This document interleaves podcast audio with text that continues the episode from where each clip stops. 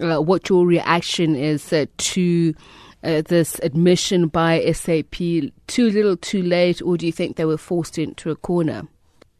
Well, I mean, look, it's um, it, it sort of feels better late than never that they are going to come out and provide information about the contracts and about the payments that that were made. Um, I mean, now they, you know, initially they were sort of saying that they reject the allegations. They're now saying, yes, we did pay 107 million rand to uh, various Gupta-linked, Gupta-controlled, Gupta-owned companies. Um, and it seems to be all of those payments were sort of commissions for helping them to get work uh, from Transnet on the one hand, but also from Eskom. Um, so it's, you know, it's a, it's a step towards uh, them being fully transparent. There's still a lot that they're not saying. There's still a lot of questions that we have. Um, interim update on their investigation. It's by no means their sort of final say on the matter. Mm. I, I, mean, they also say in their statement that uh, in December 2016 and June of 2017, SAP concluded two additional contracts to provide software and services to Eskom, but that no revenue has been received or commissions paid in connection therewith. So, meaning that there could be more to disclose. Also, given the fact that they're still awaiting the results of the Baker McKenzie investigation. Absolutely. I mean, as you say, there are these two other contracts that um, that they disclosed, but we didn't know about at all. You know, we knew about payments going up to just under 100 million rand. So it looks like there was an additional payment. That, and on top of that, as you say, there are these two other contracts.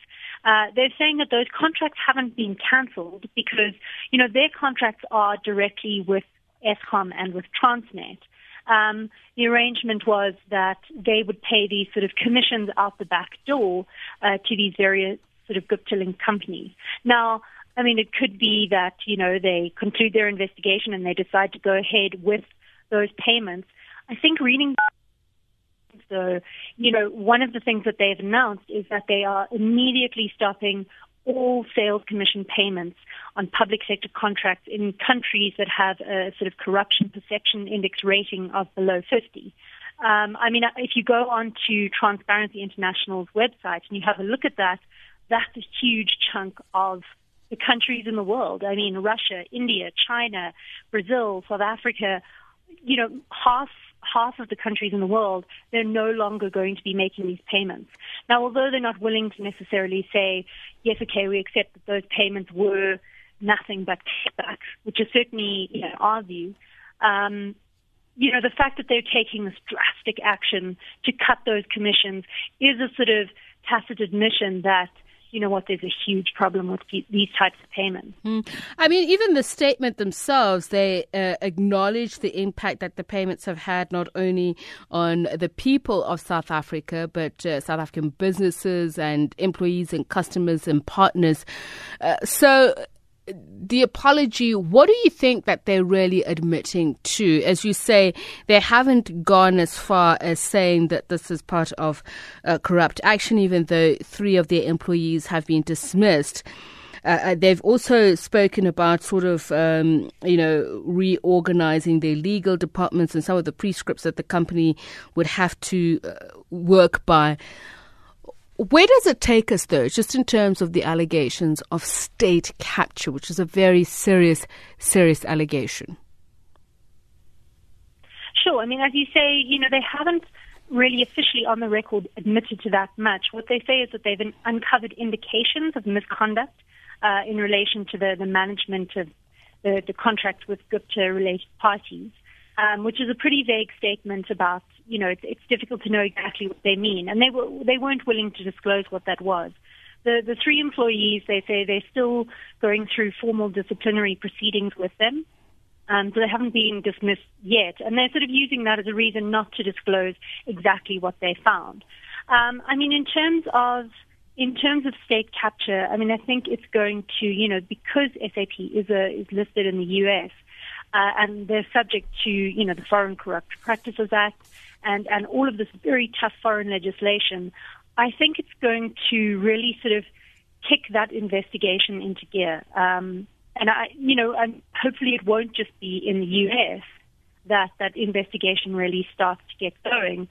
I mean, I think the thing is, is that you know, because so many of these companies are interlinked, the Gupta, you know, web is quite a wide web.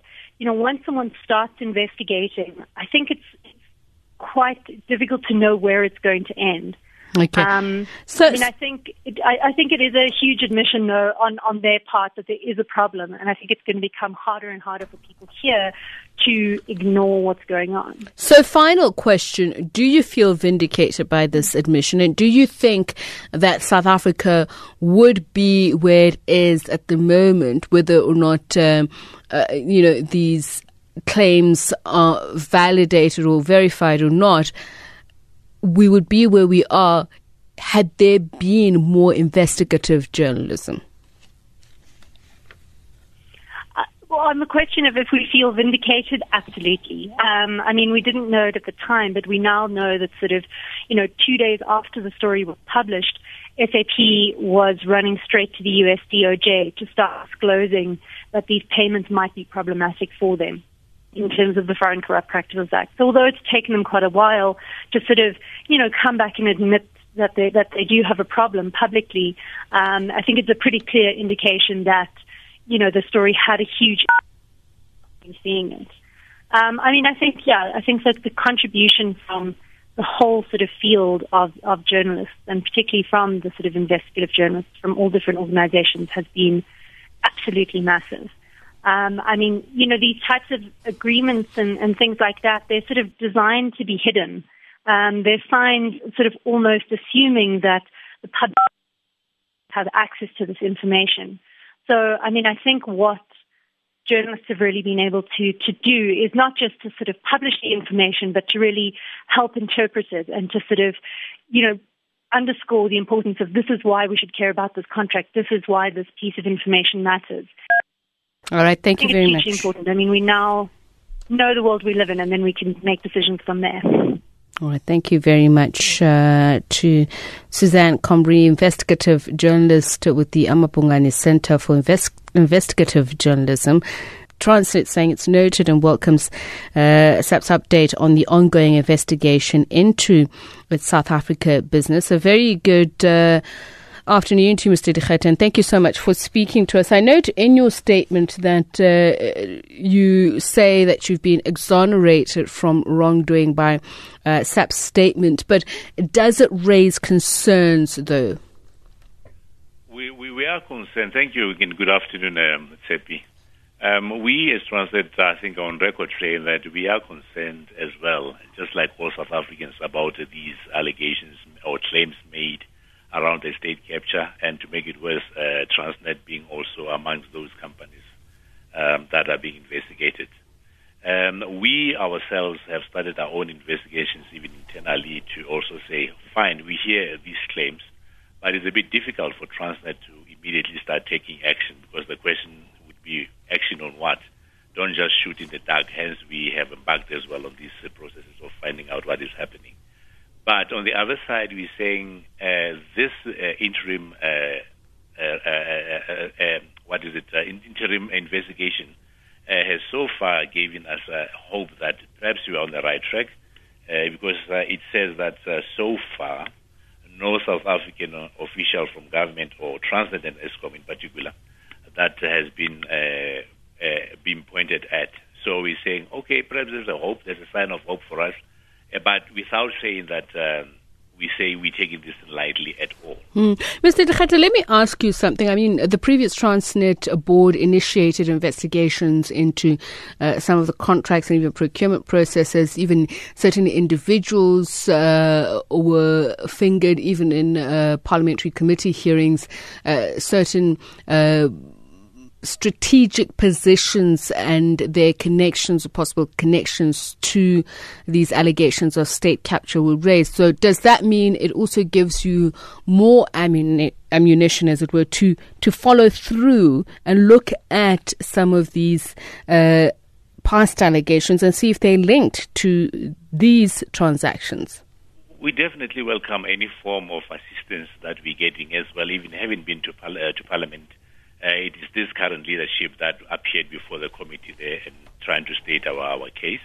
And we say, yes, we are just as concerned as the rest of South Africa is. And we are hoping that once we conclude all of these investigations, we definitely will be able, we can assure South Africans actually that we are going to take all the necessary steps once we have all the necessary information before us. But for now, I know many South Africans are impatient, but we really have to ask and say, please bear with us until this process is concluded. We are on record saying that our own investigation should be concluded around mid December. And once that happens, we believe that we'll be at the right uh, stage where we could say, look, we know it's now black or it's white. And if it's white, what action are we supposed to take? If it's black, exactly the same thing. So yes, we everything is pointing in the right direction. But for now, we thought also because we're having over 60,000 employees here who are also not walking as tall as they used to because of these claims, and we know that the majority of those employees of Transnet are good, hardworking people. If there are two or three rotten apples, as Transnet, we are on record say that should we find those all the facts around that, definitely appropriate action.